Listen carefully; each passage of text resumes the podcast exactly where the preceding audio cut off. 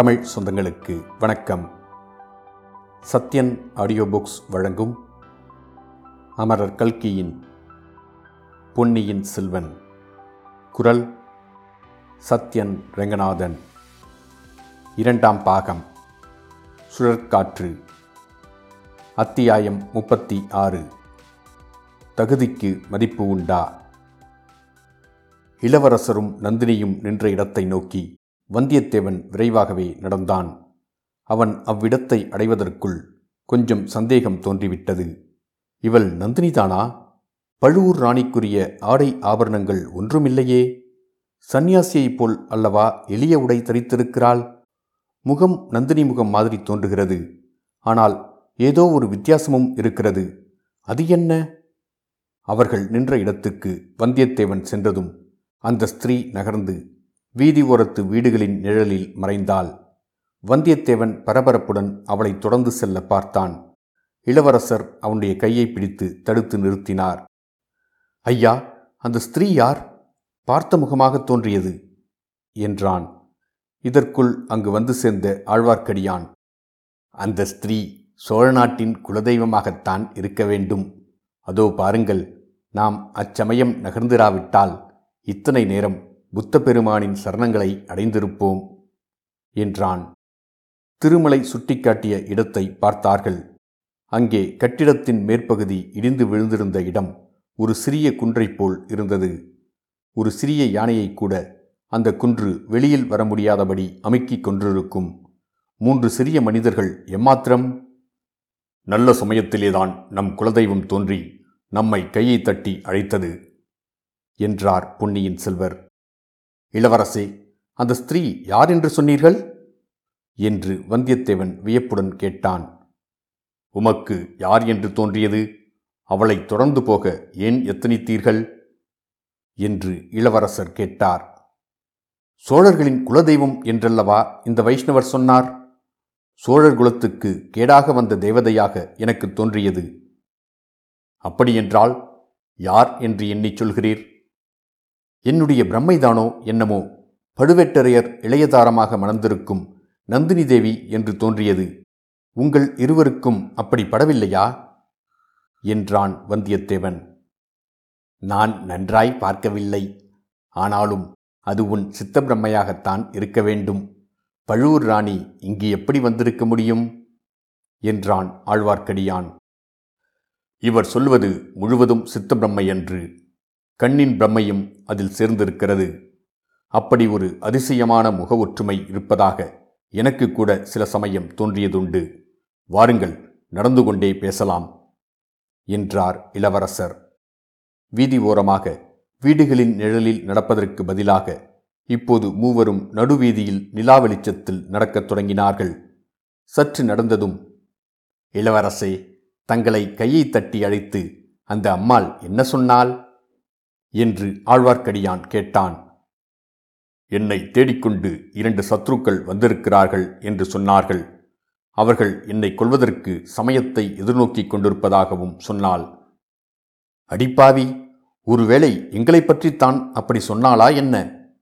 என்று வந்தியத்தேவன் திடுக்கிட்டு கேட்டான். பொன்னியின் செல்வர் சிரித்துவிட்டு இல்லை நீங்கள்தான் என்று குறிப்பிட்டுச் சொல்லவில்லை.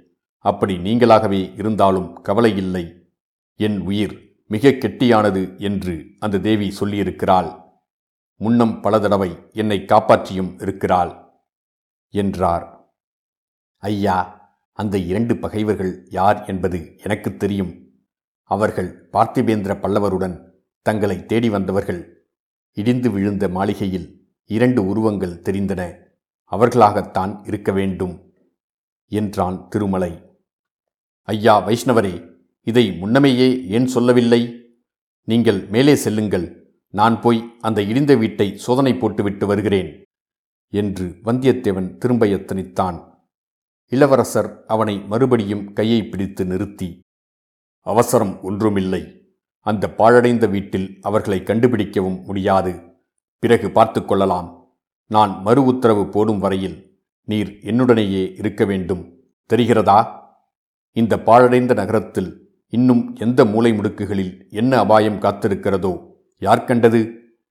வீரசிகாமணியே உம்மை நம்பியல்லவா நான் வேறு யாரையும் மெய்க்காவலுக்கு அழைத்து வரவில்லை? இப்படி நடுவீதியில் என்னை கைவிட்டு போய்விட்டால் நான் என்ன செய்வேன்? என்றார். இந்த வார்த்தைகள் வந்தியத்தேவனை போதை கொள்ளச் செய்தன. அவன் நா தழுதழுக்க ஐயா உங்களை விட்டு இனி நான் ஒரு கணமும் அகலமாட்டேன் என்றான். ஆழ்வார்க்கடியான் உன்னை விட்டு நானும் அகலமாட்டேன். இளவரசருக்கு நீ காப்பு உனக்கு நான் காப்பு என்று சொன்னான். சிறிது நேரத்துக்கெல்லாம் மகாசேன சக்கரவர்த்தியின் பாழடைந்த மாளிகையின் உட்புறத்தை மூவரும் அடைந்தார்கள்.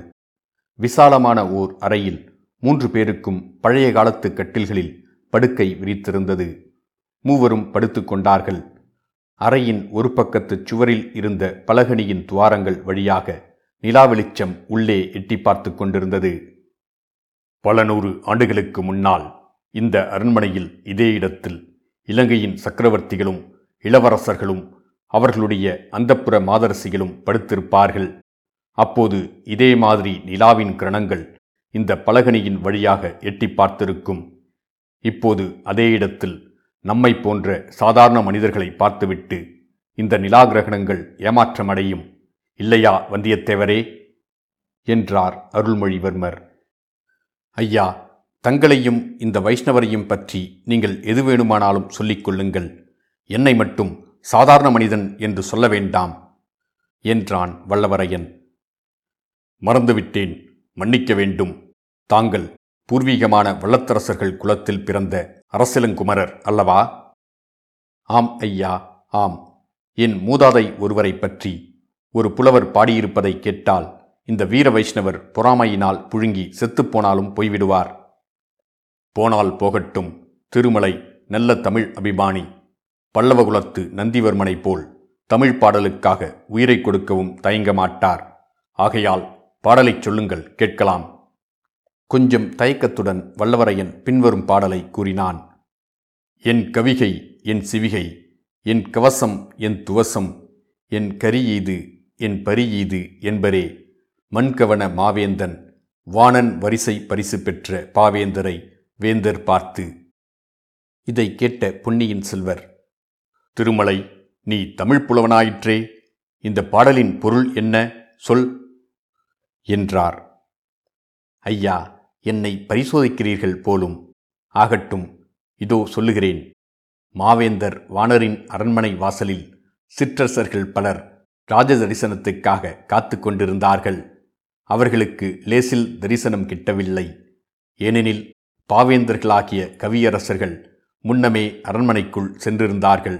அவர்களுடைய பாடலை கேட்டுவிட்டு வானப்பேரரசர் மனமகிழ்ந்தார். அவர்களுக்கு பரிசில்கள் கொடுத்து அனுப்பினார். பூச்சரக் குடைகள் தந்த பல்லக்குகள் முத்து கவசங்கள் இரத்தின துவஜங்கள் யானைகள் குதிரைகள் முதலிய பலவகை பரிசுகள் கொடுத்து அனுப்பினார். ஆசார வாசலில் காத்திருந்த சிற்றரசர்கள் அந்த பரிசில்களை பார்த்து வயிறறிந்து அடடா இது என் குடை அல்லவா? என் பல்லக்கு அல்லவா? என் யானை அல்லவா? என் குதிரை அல்லவா? இந்த பாழும் புலவர்கள் கொண்டு போகிறார்களே! என்று புலம்பினார்கள். அந்த சிற்றரசர்கள் மாவேந்தர் வாணருக்கு காணிக்கைகளாக கொண்டு வந்து கொடுத்திருந்த பொருள்களை வானமன்னர் புலவர்களுக்கு வெகுமதியாக கொடுத்து அனுப்பி கொண்டிருந்தார். இளவரசே பாடலுக்கு பொருள் சரிதானே நீ சொல்லுவதில் தவறு இருக்குமா? அடடா என்ன அற்புதமான பாடல்! எவ்வளவு நயமான கற்பனை! இதை பாடிய மகாகவி யாரோ தெரியவில்லை. வானர்குல திலகமே வந்தியத்தேவரே உமது மூதாதையர்களின் ராஜ்யம் பெரிதோ சிறிதோ அதை பற்றி கவலையில்லை. இந்த மாதிரி ஒரு பாடலை பெற்றார்களே அதைக் காட்டிலும் அவர்களுக்கு சிறப்பு என்ன வேண்டும்? அவர்களுடைய குலத்திலே பிறந்த நீர் இந்த அரண்மனையில் படுக்க தகுந்தவர்தான். மகாசேனரின் கட்டில் மாத்திரம் என்ன? சாக்ஷாத் துஷ்டகமனு சக்கரவர்த்தி படுத்திருந்த கட்டில் இப்போது கிடைக்குமானால் அதிலேயே நீர் படுக்கலாம். நீர் அதற்கு தகுதி வாய்ந்தவர்தான். ஆமாம் ஐயா ஆமாம். நான் எதற்கும் தகுதி வாய்ந்தவன்தான் ஆனால் இந்த நாளில் தகுதிக்கு யார் மதிப்பு கொடுக்கிறார்கள்? அந்த பிக்ஷுக்கள் இந்த இலங்காராஜ்யத்தின் கிரீடத்தை எனக்கு கொடுத்தார்களா? வேண்டாம் என்று மறுதளிக்கக்கூடிய தங்களை பார்த்துதானே கொடுத்தார்கள்? அப்போது எனக்கு என்ன ஆத்திரம் வந்தது தெரியுமா? கிரீடத்தை தூக்கி என் தலையில் நானே சுட்டிக் கொண்டு விடலாமா என்று பார்த்தேன். இந்த வீர வைஷ்ணவர் போட்டிக்கு வந்து விடுவாரே என்று சும்மா இருந்து விட்டேன். இதை கேட்டதும் அருள்மொழிவர்மர் கலகலவென்று உரத்துச் சிரித்தார். அந்த சிரிப்பின் ஒளியை கேட்டு வந்தியத்தேவன் உள்ளம் மகிழ்ந்தது. வெளிப்படையில் மேலும் கோபத்தை காட்டி சிரித்தால் மட்டும் சரியாக போய்விட்டதா? செய்த தவறுக்கு பரிகாரம் என்ன? என்றான். ஐயா வானர்குலத் திலகமே சத்தியம் தர்மம் என்று சொன்னேனே. சிம்மாசனம் வேண்டாம் என்று மறுத்ததற்கு அவை சரியான காரணங்கள் என்று தங்களுக்கு படவில்லையா? சத்தியம் தர்மம் இவற்றின் பேரில் ஏற்கனவே எனக்கு கொஞ்சம் சபலம் இருந்தது. இனிமேல் அவற்றின் முகத்திலேயே விழிப்பதில்லை. எவ்வித சம்பந்தமும் வைத்துக்கொள்வதில்லை என்று முடிவு செய்துவிட்டேன். அடடா! ஏன்? எதற்காக அப்படிப்பட்ட முடிவு செய்தீர்? அவற்றின் பேரில் என்ன கோபம்? கோபம் ஒன்றுமில்லை. சத்தியம் தர்மம் என்னும் கண்ணியர் மீது தாங்கள் காதல் கொண்டு விட்டதாக சொல்லவில்லையா? அதற்காக இந்த இலங்கா ராஜ்யத்தை தியாகம் செய்ததாகவும் சொல்லவில்லையா? வேறொருவர் காதலித்த பெண்களை நான் மனத்தினாலும் நினைப்பதில்லை. பொன்னியின் செல்வர் மறுபடியும் கடகடவென்று சிரித்தார். உம்மை போல் வேடிக்கைக்காரரை நான் பார்த்ததே இல்லை என்றார். ஆம் ஐயா தங்களுக்கு வேடிக்கையாயிருக்கிறது. எனக்கு வயிறு எரிகிறது. இலங்கை சிம்மாதனம் தங்களுக்கு வேண்டாம் என்றால் பக்கத்தில் நான் நின்றேனே என் பக்கம் கை காட்டி இவனுக்கு கொடுங்கள் என்று சொல்லியிருக்க கூடாதா? என்றான் வந்தியத்தேவன். அருள்மொழிவர்மர் சிரித்து ஓய்ந்த பிறகு வந்தியத்தேவரே ராஜ்யத்தை ஏற்றுக்கொள்வது அவ்வளவு எளிய காரியமா? அதிலும் புத்த பிக்ஷுக்கள் கொடுத்து ஏற்றுக்கொள்வது சிறிதும் முறையல்ல. பின்னால் பெரிய விபரீதங்களுக்கு இடமாகும். மதத் தலைவர்கள் மத விஷயங்களுடன் நிற்க வேண்டும். மதத் தலைவர்கள் ராஜரீக காரியங்களில் தலையிட்டால் மதத்துக்கும் கேடு ராஜ்யத்துக்கும் கேடு. மேலும் இன்று எனக்கு சிம்மாசனம் கொடுக்க வந்த புத்த பிக்ஷுக்கள் இந்த நாட்டிலுள்ள எல்லா புத்த மதத்தாருக்கும் தலைவர்கள் அல்ல. இவர்கள் ஒரு கூட்டத்துக்கு தலைவர்கள்.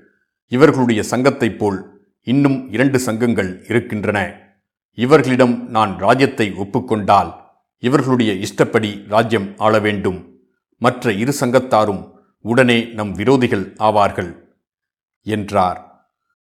வல்லத்திலவரசருக்கு இப்போது இவ்விடத்து நிலைமை புரிந்ததா? என்றான் ஆழ்வார்க்கடியான். புரிந்தது புரிந்தது. அங்கே விஷ்ணு பெரியவரா சிவன் பெரியவரா என்று சண்டை போடுகிற மூடர்களைப் போல் இங்கேயும் உண்டு என்று புரிந்தது என்றான் வந்தியத்தேவன். நீங்கள் இங்கே சண்டை ஆரம்பித்து விடாதீர்கள். இரவு வெகுநேரம் ஆகிவிட்டது. அதோ பிரகரா ஊர்வலத்திலிருந்து ஜனங்கள் கலைந்து வரும் சத்தமும் கேட்கிறது. இனிமேல் சற்று தூங்கலாம் என்றார் இளவரசர். எனக்கு தூக்கம் வராது. நடுவீதியில் கையை தட்டி அழைத்து நம்மை உயிருடன் சமாதியாகாமல் காப்பாற்றிய அம்மாள் யார் என்று தெரிந்து கொண்டால்தான் தூக்கம் வரும். அவள் யார் என்பது இன்னும் எனக்கும் தெரியாது. ஆனால் அவளைப் பற்றி எனக்கு தெரிந்த செய்திகளை வேணுமானால் சொல்லுகிறேன். கேட்க விரும்பினால் என் அருகில் வந்து உட்காருங்கள் என்று சொன்னார் இளவரசர். இத்துடன் அத்தியாயம் முப்பத்தி ஆறு முடிவடைந்தது. மீண்டும் அத்தியாயம் முப்பத்தி ஏழில் சந்திப்போம்.